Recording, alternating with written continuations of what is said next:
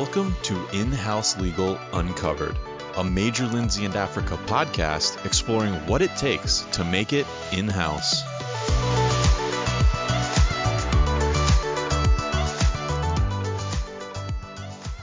Hello, everyone. Welcome to the penultimate episode of In House Legal Uncovered in 2023. Uh, my name is Michael Sachs, and I'm a partner at Major Lindsey in Africa and our in house counsel recruiting group.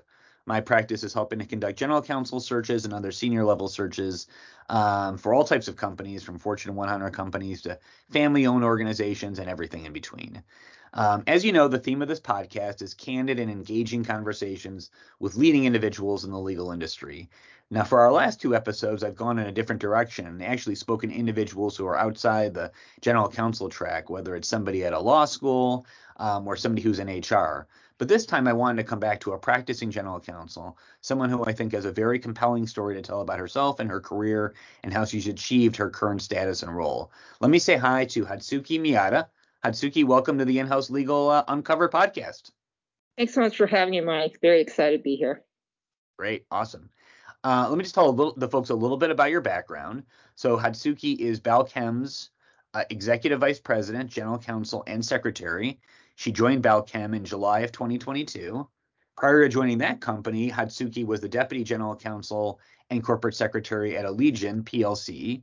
And prior to Allegion, uh, Hatsuki worked at Procter & Gamble, where she progressed through various roles of increasing responsibility, including assistant general counsel for P&G's corporate and securities group. Um, Hatsuki has a lot of degrees. Uh, she has a Bachelor of Law degree from Keio University in Japan, a Master of Laws degree from the University of Tokyo School of Law and Politics, a JD from the University of Michigan Law School, my my uh, alma mater, and an MBA from the University of Chicago Booth School of Business. You know, I was just in Ann Arbor this uh, weekend uh, for my law school reunion and uh, attended a football game as well. So uh, hopefully you'll be going back soon. Yeah, that's great, Mike, and it's such a nice time of year to visit Ann Arbor it is a great time, except that the weather was uh, exactly as it was my entire time there. It was like 48 degrees and rainy, but it was still a great time. uh, so Hatsuki, let's just start. We'll we'll start with everybody. Let's have you walk through your career a little bit. Uh, just give us a little bit of introduction, maybe. How did you get from sort of uh, from there uh, to here, where you are today? Sure. Um, so um, thanks so much, Mike, for the introduction. And um, you know, after going to Michigan Law School, I joined um, Procter and Gamble in Cincinnati as in-house counsel and um, rotated through commercial practices and then labor and employment, global M&A, and then corporate and securities. And around that time, you know, I had the opportunity to go to Allegion as deputy general counsel and corporate secretary.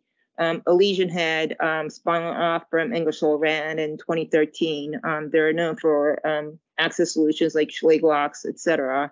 So I was there about for about four years, and then um, and then join had the opportunity to join uh, Balchem, uh, a global health and nutrients company um, based in New Jersey in July of 22, um, leading a legal, regulatory, and compliance group. That's great. That's great. So so let's even go back a little bit to maybe in the beginning. Um, so when did you decide that you wanted to kind of become a, an attorney in the first place? Um, I'm always curious how people make those decisions. Yeah, um, it's. It, I was in fifth grade. I was living in New York at the time. Um, so I, I grew up in different countries, but when I was around fifth grade, I was in New York, and I was always interested in people, and I liked trying to solve people's problems, including giving unsolicited advice. And I think around that time, I either wanted to be a psychiatrist or a lawyer. So that's kind of where the what was it? I'm sorry, I, I, spoke over you. It was either oh, a lawyer or what oh, no problem a psychiatrist or a lawyer. okay, perfect. Yeah, yeah. And so you. So that's what led me to law school. It never so it kind of stayed with me, you know, throughout. And so I, I had a sense that eventually I would go to law school. And so you mentioned that you had been uh, you were in New York for a little bit. And I think when you and I were going back and forth, you mentioned how you lived in these other countries. So if you're comfortable, like where it sounds like you kind of were globetrotting for a while. I did. So I, you know, I grew up in different countries as a child. Um, my dad was a, um, um, you know, a retired career diplomat for Japan, and so I grew up. Um, I was born in India, grew up in uh, mainly in England, Zimbabwe, and New York before going back to Japan as a teenager. Got it. Okay.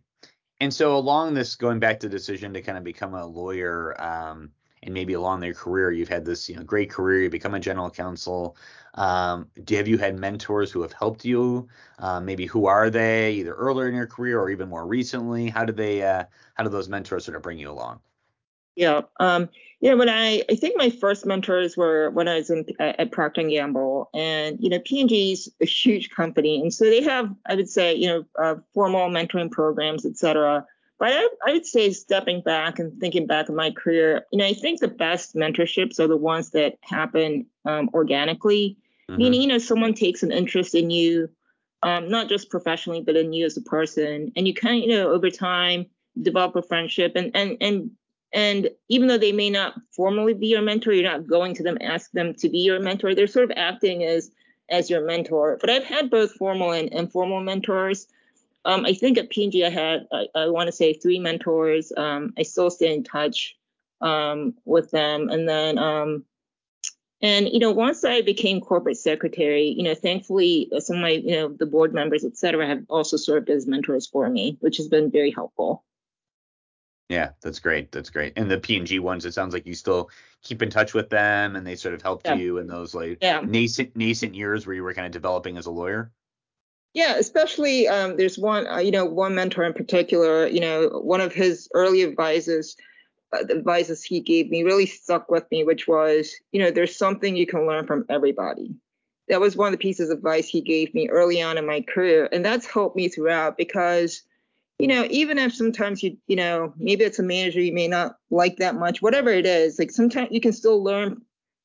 Sometimes it's about learning what not to do but there are things you can always learn from everyone, whether you know they might have very different style from yours, you may not always agree with them. But having that mindset that there's something you can learn from everybody has helped me because it helps me keep an open mind and try to learn from them. And I think that's helped me. And I have tried to give back in the sense that I try to mentor myself as well, you know, whether it's in a formal or informal capacity. And that's been very rewarding for me. Yeah. So you mentioned, if I had it right, so you were in uh, the U.S., uh, England, and then you kind of went back to Japan, I think, for high school. So that really interesting transition from uh, again, I'm sure you know this. Not not many people I meet you know, went to high school in uh, Japan and then ended up coming to the University of Michigan and working for a company like Procter and Gamble. So how did that transition go when you decided to leave for the states and go to this kind of law school and then work in Cincinnati, Ohio? Maybe just give a little bit of because uh, that's again we don't see that every day. Yep, sure. Um, you know, I think it's it's actually interesting that it's been almost it's been about 20 years exactly since I I came to the U.S. for law school, and um, you know, I lived in the Midwest for close to 20 years before I moved to New Jersey, and um, you know, I found the Midwest very easy to you know it's it's it was very um easy to live in the Midwest. I think it's a very down earth place. You know, um, people are, are, are generally quite friendly, etc. So I found that transition to be relatively easy. And um, and Cincinnati has, you know, great arts culture, et cetera, and I, I love the arts, so that that worked out well for me as well. But um, you know, but partly because my, um, you know, I've lived in different countries as a child, and because my childhood memories are scattered, it was always more about about the about the the people, and and for me, after you know, I started work. It was really about the job, the culture at work, et cetera, more so than the country I was at. And thankfully, all the companies I've worked for have been very global in nature. So it was always very interesting in terms of being able to, wherever I was, you know, the, the work itself was always global. I was going to ask about that in terms of it sounds like you wanted to work for sort of global companies because you have this background, you know, growing up and kind of feeling like it's also probably sounds like a passion for yours you know, did you always want to have that? Um, uh, does that kind of did you feel that way even when you were in law school? Has that kind of uh, evolved? Um, has do you, even more to want to be at a global company? Less so? Um, what's been that journey for you in terms of feeling like that international excitement? Yeah, I think I, when I, you know, when I started law school, I probably, you know, was thinking more of a traditional law firm, you know, practice. But um, but P, you know, when I saw, I was a summer associate at P&G, and that really opened my eyes to realizing how much I enjoy the business aspect of things. And um, so I think it was more, you know, just sort of, um, you know, taking the opportunities as they came. but but you're right. You know, the global aspect of the work just came very naturally to me, and I found it exciting. And I and I, you know, do you know think the world is is a small place, and so um, again, you know, it's just something I don't think about too much, but something I do find exciting and and does come naturally to me. Yeah, yeah. And so, um, let's talk about you as a as a lawyer. So just practicing. So when it comes to practicing law, you know, what's your what's your philosophy? Uh, excuse me, your philosophy as it relates to being a GC. Do you, uh, um, you know, what do you what do you think your role is? Um, how do you relate to that CEO? Just kind of how do you I don't know. What's your what's your elevator speech when it comes to hey, this is what I'm a general counsel and this is what I do. Yeah, I think first and foremost, you know, it's really important to be a trusted business partner, and uh, that's something I've aspired to from you know, early on my career. And you know, you want to you want to be a trusted business partner and also um, and also trusted legal counsel as well. But the two kind of, you know, if you're doing your job right, kind of start, you know, getting blurred in the sense that you know, it's um, they, people see you as a business partner. They come to you with various issues, and you're also able to provide input from a strategic standpoint. Um, so you're problem solving, but you're looking at an angle where you're a business partner and you have a stake in the company, and um, that's what I enjoy the most. Yeah. And what about with that CEO relationship? Um, yeah, how do you kind of how do you kind of think about what that person's like, what that relationship is like? How do you define it? How do you how important is it? Yeah. I think for GC, the relationship with your CEO and, and the board is the most important, and in particular, uh, you know, the CEO. And you know, you want to be a trusted confidant, and um, and you want to make sure that you've got that trust, that credibility, and the rapport uh, with your CEO. And for me, what was also very important has always been um, integrity. Um, so one of the things, you know, I've worked at three different companies uh, in the course of a 20-year career, and one common theme uh, thread has always been this value of doing the right thing. So one of the values at P&G was to do the right thing. One of the values at Allegion was do the right thing, and at Balchem, it's always do the right thing. So right. that's sort of been the common thread throughout, and that was important to me. You know, when I made decisions to to to change um, uh, companies. And so, um, you know, I feel very good about that. And I feel really good working for a CEO that I feel has high integrity. This is, I mean, like an unfair hypothetical, but like, so let's say you worked for a company that, you know, you felt like didn't make the right decision or came out a different way. It wasn't illegal, let's say, but something where you just felt like, gee, this is, you know, not something you're particularly excited. How would you, like what's the calculus for you is it sort of like well this yeah. is my company and the decision's been made and i'm going to stand behind it is it uh, yeah uh, again that's an unfair hypothetical i know but just curious how you how you analyze yeah. situations like that yeah, and thankfully, I've never run into that situation, partly because the integrity piece has been so important to me. And I have one general rule, which is to go to bed with a clear conscience. Yeah. So again, that's been that's very important to me, and and it's about doing the right thing, you know, sort of uh, you know, um, passing the red face test, making sure whatever advice you give, et cetera, is, is sound, sound legally defensible. It doesn't mean you take the most conservative approach every single time, but it means that you know being business pragmatic, but giving sound advice that's legally defensible. Um, and um, and I think you know I don't have a fancy rule, but just having you know knowing that I I you know want to go to bed with a clear conscience has helped me keep my moral compass very intact. Yeah. So there's a lot of talk when it comes to being a general counsel about the ability to assess risk. I was just, I was again back when I was at Michigan, I was talking with a lot of in-house lawyers that came up constantly. How do you assess risk? How do you have business judgment? How do you analyze things? Um, I'm sure you've seen that in every role you've had so far in your career, but what's the philosophy in kind of assessing that risk function? You know, every I feel like every single lawyer I've ever met says they're really fabulous at assessing risk. Everybody feels like they're that person.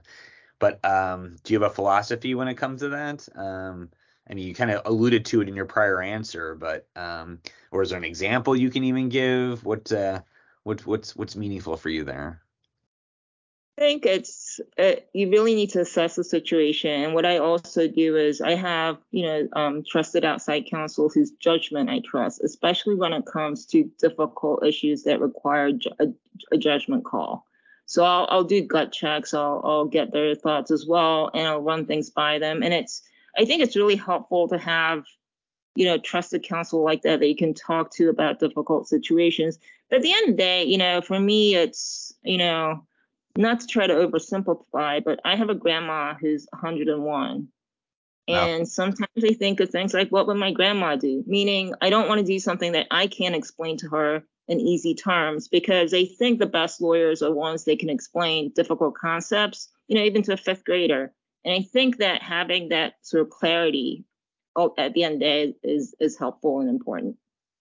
I have a little bit of that too sometimes when we're making decisions at, at my company. It's like if I've um, thought about something and I've, um, as, as, I'm saying it out loud, if it just doesn't make sense to either me or the other person, it's probably not the right way to go at a certain point. And if you can clearly explain it and define it, it's probably a lot, it's a lot, uh, it's a lot more straightforward to defend. What about do you change your like risk assessment based on the companies you've worked for? Are you kind of always the same? You know, without getting into details, obviously, but you know, some yeah. people say certain companies are more risk averse than others. Do you feel like you've modulated with different, you know, companies, or are you truly like here? I have the same kind of sensibilities I've had in every one of the jobs I've had so far.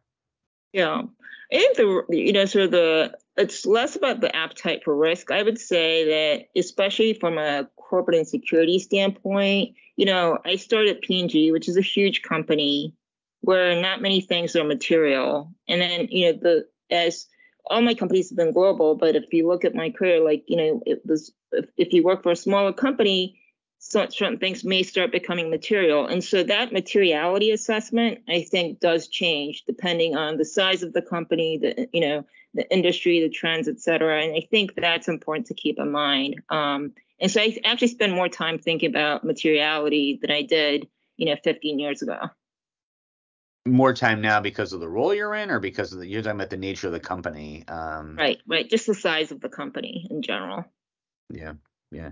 Do you by the way i didn't um i mean you went i was going to ask this before but you went straight to p&g i think you talked about having like a private practice career did you just know you didn't really want to do that or was there something unique about p&g that said you know i just you know this is a great place i was a summer associate here i just want to go directly here as opposed to um spending time in a law firm yeah, I think P&G at the time um, had was one of the few companies I think that hired straight out of law school. So you know, mm-hmm. as I was, you know, um, my 3L year when I had the opportunity to join P&G, you know, it was a unique opportunity um, that I knew, you know, that door would be closed if I didn't accept. And so um, I think it was a unique circumstance where I, I think today it would be a little different, but, but back then, you know, if you wanted to work at P&G and be in house, that was actually one of the few opportunities and few doors that were open um, because of the very unique sort of promote from within culture that they had at the time. Do you uh, have, any, have any regrets about not having worked at a law firm, or are you totally uh, thrilled that you didn't uh, go through that experience? Um, I um, I think I would have enjoyed the law firm experience as well, um, yeah. and I think I would have practiced corporate and securities because that's sort of my, or maybe M and A, but um, but I um, I don't have regrets in the sense that I think oftentimes I think one misperception is that you know that somehow you get better training if you work for you know a, a big law firm uh, you know as a as a junior attorney. But if you work, you know, P&G has had a great, you know, and you know, still has great global training program for junior attorneys, and so you know, I think it kind of depends on, on the company, but you know, I had I have every confidence that I got great training, and not just the training piece, but I also had direct client interaction from day one with senior, you know, management, and, you know, um, at various uh, for various businesses, and that kind of opportunity was something that was not that would not have been available at a law firm that I'm very grateful for. So let's talk about the other side of it, the managing part of it. You mentioned before you like being a mentor, you like uh, talking to other people, you know, helping other you know junior lawyers like you got help. Um, you know, what's your again? I asked before, what's your philosophy as a manager? How do you how do you go about doing that? Uh, how do you think you can best assist them? Sure, it's different for every person a little bit. Right. Yeah, I think uh, you know be, managing others has been the most re- one of the most rewarding parts of my my job, and I um I really um enjoy seeing people grow and develop. And if I'm doing my job right, I feel like you know the team members will be very marketable. And you obviously don't want them to leave. But again, if you want to grow their capabilities, because it's that's good for the for for the company as well. And so I invest quite a bit of time in the team members. Um, it's not a one size fits all. I, I, try to look at their strengths and what their interests, and um, and actually, you know, I think it's important to actually care about them and, and take an interest in their career development and their interests. And and you may not always be perfect, but but having that genuine sort of interest in their development, I think, you know, is something that they understand as well. And, and thankfully for me, that's resulted in, in, a very good relationship that I have with the whole team. And um, and again, you know, especially when you have a smaller team, it's really important to grow everyone's capabilities because that's how that's the only way you can provide better service to your clients in the company. Um, and do you, you know, it's interesting we talk about people who people manage that are um, need a lot of work. Then there's people who kind of are your superstars, your really great lawyers, and there's kind of everybody in between. Do you spend more time with the uh, superstars? Do you spend more time with the people who are kind of uh, struggling a little bit? Um, just you know, what what do you find over time? Yeah, it's it's it is different in the sense that you know you kind of have to meet them where they are. You know, I think with with you know like you said the superstars, it's about making sure they they are challenged. They're you know you kind of push them outside their comfort zone, etc. Um, and you're stretching them. And you know for and for others, right? It's it's sort of um, encouraging them, tr- trying to uh, see where the opportunity areas are and working with them. And so again, I think it's important to kind of meet them where they are. It is not a one size fits all, and people respond differently to feedback.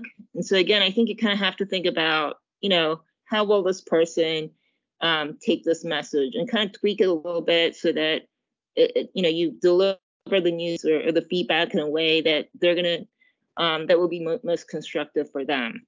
So I do try to adjust it depending on the person. And so what are the uh so you've have these uh you've had this career. What are those accomplishments in your career? You know the things that uh things you're most excited about maybe the things uh, that keep you kind of doing this job. I don't know if it was a deal or an event or uh, something that um you just kind of look back at with either pride or excitement.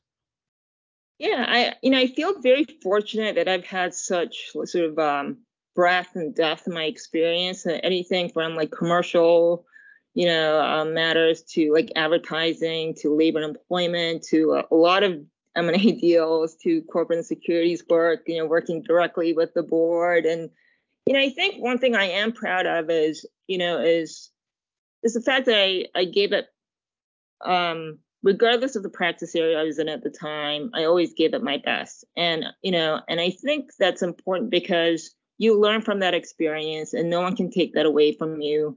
And um and i'm really proud of the the friendships that i developed along the way. And for me when i leave a company and someone says you know you know you, when you hear sort of through the grapevine that you're missed or you know it's like you're it's not quite the same etc it's kind of a bad i take that as a badge of honor. And that's something you know that i'm just very appreciative and grateful for. Yeah so what's the converse of that? What are those really tough parts about the job? The ones where you uh, you sigh when you get home, or if you're talking to somebody, even if other people don't realize it. What are the jobs that are the most uh, complicated for you? Yeah, I think one of the challenges, you know, you talked about how it's important to be seen as a strong business partner, and the cover, you know, the flip side of that is is unfortunately, you know, the sort of legal regulatory um, role itself, you know, you're gatekeepers, and sometimes you can also be seen as obstacles. And I think that's, you know, that can be a challenge in the sense that you have to build the relationships, you know, you have to make sure you're doing what's right, but you want to do it in a way that you're you're seen as a constructive and strong business partner. And you know, whether it's me or whether it's one of the team members, et cetera, when you when you're not quite seen as a business partner you know that that can be challenging and that can you know bring you down a little bit. But you know i i've from experience i know that you can work through those things and that's what i what i try to do is especially when for difficult matters etc where you might be seen as an obstacle you spend more time with them make sure they understand that you have you know you're sharing the same objectives you're trying to help grow the business. And um and that, and that can take time and it, it's what I call street cred. And I don't think there's a street a shortcut to earning street cred. And I think you just have to spend enough time building those relationships and earn street cred over time. Yeah, the um the analogy I always think of with that, and it might have is kind of what you're talking about. Uh, years ago, somebody was talking about some uh, counsel who, like a litigation counsel, and they said one of the reasons they're good is because they, um, when a case needs to be settled, they can go talk to the people on the team. They can tell them that they're going to have to fork up a certain amount. Um, the team can listen to them. They have the relationship with them, that and the credibility with them, the street cred, but also that they can then make that do that and then go back and do it again in the future. So in other words, anybody can really just you know uh, lay down an edict and just say this is the way it's going to be. But how do you do that and then keep the relationship going, kind of over you know, months and years and et cetera? And that that's challenging. Right, and that's exactly right. And I think you know, especially when you're trying to implement change, I yeah. think I've learned, you know, sometimes the hard way that you can't, you have to bring people along. So it's not enough to be right. It's not enough to just lay out, you know, the vision and, and the change that needs to be implemented. I think it's important to, you know, build the relationships and help bring people along that change. And um, you know, it's it's easier said than done, but I think you know it's it's important, especially you know for general counsels or or in-house attorneys to um, to make sure that you, you're bringing people along that journey. So you're, you know, you're in the GC position. You've been in a senior level role for a number of years. What are those um, emotional intelligence, those EQ skills that you feel like you need the most?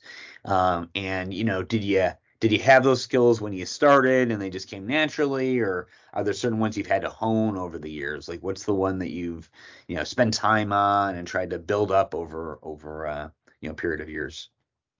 Yeah. Um, yeah, I'd say I've always liked people and I've enjoyed working with them. Um, but like I said, you know, sometimes, especially when I'm wanting to to implement some change, I did get there were times, especially earlier in my career, when I got some pushback, and um, and I, I've learned from that, which is, you know, especially when you need to implement, people are generally resistant to change. And so whether it's a process improvement or you know something you're trying to do that ultimately helps the business, you do have to spend time to kind of explain and the what and the why and bring people along. And sometimes you have to be patient. And um, I do think it's important to get to know each person. And so even outside of work, you know, just taking an interest in, you know, their families, what they're doing, et cetera, and doing it in a, in a very authentic way because you actually care, I think goes a long way. Um, and I think once you form those friendships and the relationships and they trust you and they know that, you know, whatever advice you're giving them is is coming from you know with the best is, is provided with the best of intentions i do think goes a long way but you know eq i think is something you have to keep working at and and building on you know throughout your career. I don't think you ever reach a point where you're thinking wow i'm i'm great. I've got i've got the eq it's you know i'm constantly learning. Everyone has a different style different personalities and i think that's what makes it interesting as well. You know, it's funny you mentioned that because I had this conversation the other day with somebody who was going back to a law firm in a business development role, and I said, I hope he's not listening to this podcast, but I said, you know, one of the things you need to do to be is that you actually need to care about people and you need to ask questions in a genuine way and want to get to know people and understand them. And his response was, sure, no, I get it, totally, 100%, I totally get it. But I noticed during the rest of the conversation, never, never actually asked me anything, so I'm not sure it took her not. I don't know, we'll see. But um, one of the things we were talking about also was um, the fact that you have an MBA and you did that while you were practicing. So, you know, I always get that question about whether I should go back and get an MBA. Will it help me or not? And I'm curious how you kind of you sounds like you get that question from time to time, and how would you answer that? And um, that's kind of a, a question I get pretty frequently from people. Mm-hmm. Um, sure. Uh, you know, I, I started thinking about getting an MBA when I was at P&G, partly because I was so interested in business and, you know, um, Chicago, it was interesting going to Chicago booth because, you know, it was about five hours away. They had a great uh, weekend program. You know, it was about two and a half years. Um, uh, but, you know, when I started thinking about it, I, I spoke to my mentors at the time, spoke to several like senior um, leaders within the legal department. And I think every single one of them essentially told me, you know, you don't really need an MBA to be successful as an in-house attorney. And um, so I thought about it, and and in the end, that the advice kind of made me wait for about two years. In my third year, I think I, re- I remember thinking, you know what, I've been thinking about this for almost three years. And I thought, I'm obviously interested. I should just do it. and I decided to just apply. Um, thankfully got in. And really I the reason I share this is because it's it was such a rewarding, rich experience. Um, very difficult to get up super early on a Saturday morning and make the drive up to Chicago, and and and that continued for about two and a half years, almost every weekend. But you know, I think um, law school does a great job, but I, I felt like the MBA program really honed my critical thinking skills.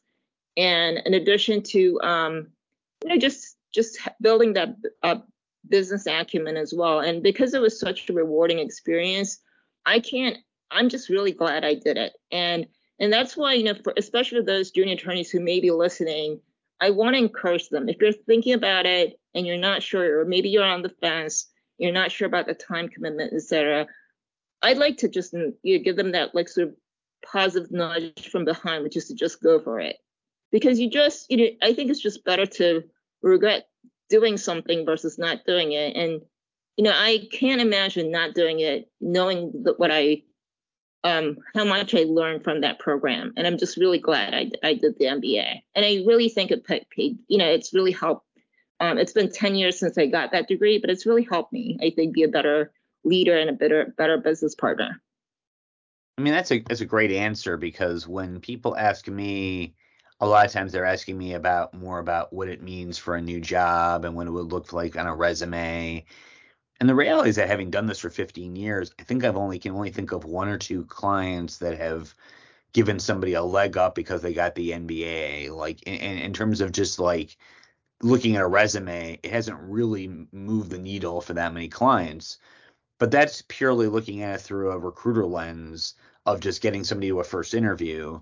It sounds like also you just think it's generally helped you in your career as being a really good lawyer and a really better lawyer and probably able to talk to business leaders more intelligently because you have the degree.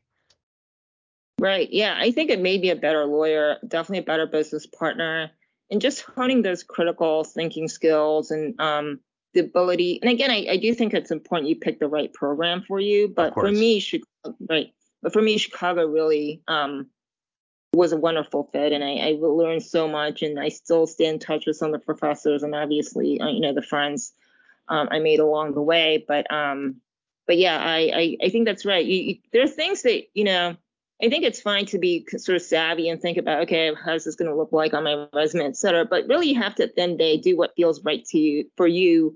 And if you have that intellectual curiosity, and you, and I, I think it's you should invest in yourself, and you know that's something no one can take away from you. And um, I think you know it's again it's it goes beyond what's on paper, but in terms of you know what you gain from that experience.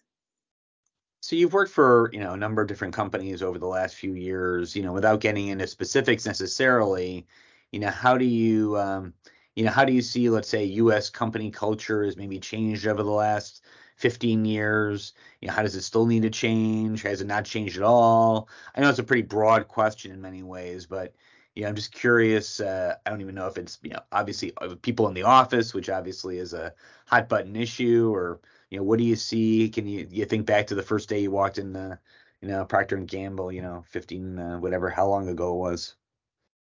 Yeah, I think, you know, uh, not that I'm qualified to speak on behalf of all these sort of US global companies, but, you know, I think one thing I've noticed, especially because, you know, I'm so close to corporate and governance matters, corporate governance matters, is that, you know, I think sort of the, uh, the focus on sustainability and um, diversity, equity, uh, and inclusion efforts, you know, has been, I think, pronounced, especially the last couple of years.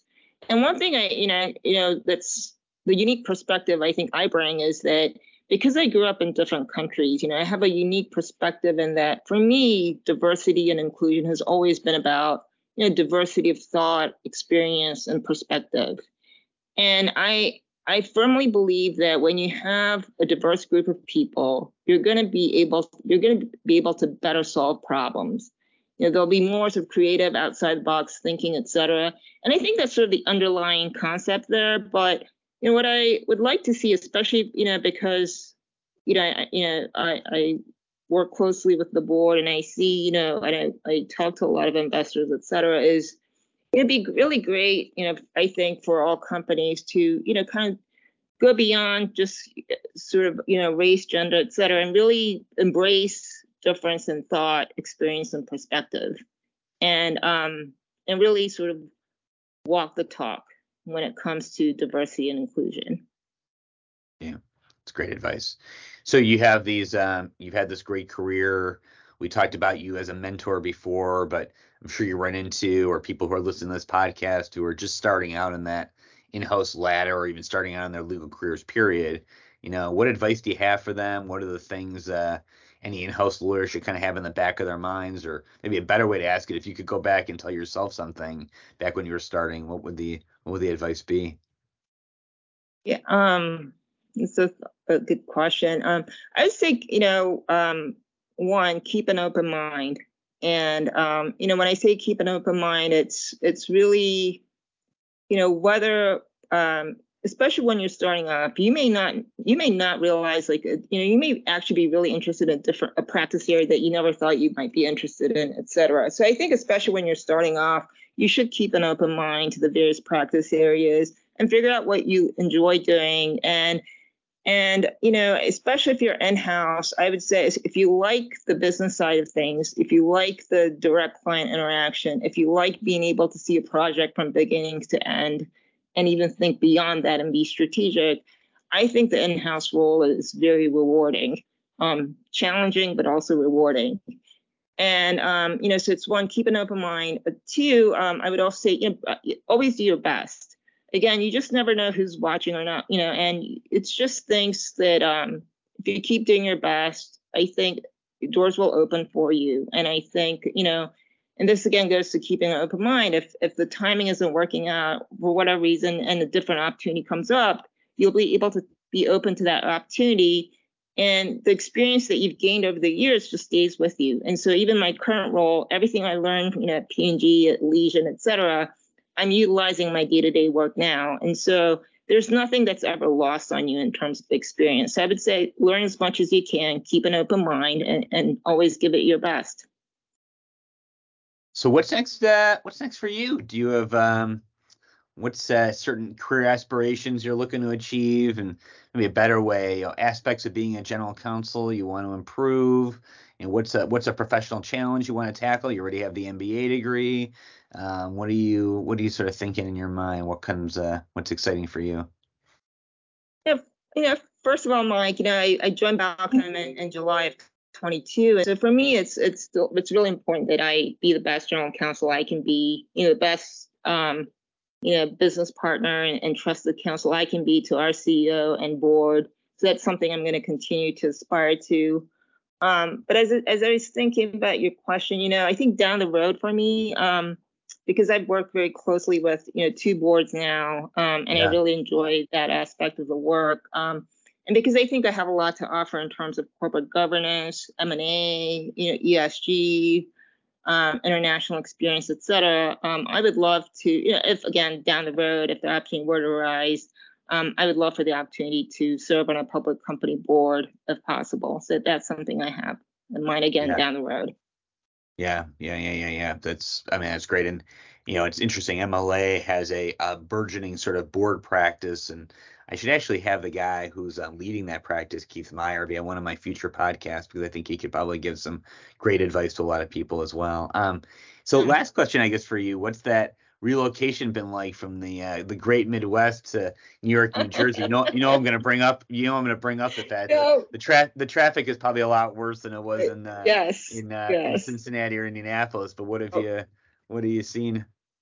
Yeah, I really, you know, starting at Michigan, it was like Michigan and then Cincinnati, Ohio, and then Carmel, Indiana, and then you know I went to uh, B school in Chicago. So I had reached a point where I was like a, a true Midwesterner, and I it took me a I, I think a full year to kind of get the Midwesterner out of me. And I'm not yeah. saying it's completely out, but I think I it made me you know moving to New Jersey. Um, you know, I've always loved visiting New York, and where I live right now, and my office is about 40 minutes from from New yeah. York City. You know, I I I missed a, you know, I think the Midwest is great in the sense that, you know, like you said, like parking is easy. There's not much traffic. It's just going to the baseball game is easy. Like doing anything is relatively, you know, um, easy. But you know, I think eh, the biggest adjustment for me was just the traffic, the sticker shock, and yeah. you know, just the pace of things. But I finally, it took me a whole year, Mike. But I finally reached a point. Like I think it was like you know a few months ago. I, I felt like I had finally adjusted, and so I'm happy now. Yeah. Thankfully it's funny having you know I live in Chicago, but I, I've driven through you know Nevada and Utah, and there are areas where you could probably drive blindfolded and not hit anybody, and then you go to a place like in New Jersey or Chicago where there's a car, you know, five thousand cars every square mile. Yeah, it's like you learn to adapt to different situations and kind of find the pros and cons, and it sounds like you're doing uh, you're doing that as well. So that's great. Um, yeah, it's been good. Yeah, it sounds like you seem highly happy, which is awesome. Um, Hatsuki, thank you so much for joining us today. Always, uh, always great to speak with you. Love the perspective and appreciate you spending the time. Thank you so much, Mike. It's it's always great to talk to you, and I'm so honored that you had me today. So thanks again. Oh, that's great. Yeah, absolutely. So um, that's going to do it for this episode. Um, We'd love to get your feedback on these podcast audience members. Feel free to email me at uh, msachs at mlaglobal.com and tell me what you liked and you didn't like and any suggestions. We're going to have one more episode uh, this year, and I think I'm going to try to get a couple colleagues to join me and maybe do a recap on 2023 and what uh, what they've seen and what they haven't seen. Um, so we'll be on the lookout for that one in December. And uh, so long, everyone. Thank you. Thank you for listening to In House Legal Uncovered. Join us next time as we dig into another topic that will better help you navigate your in house legal career.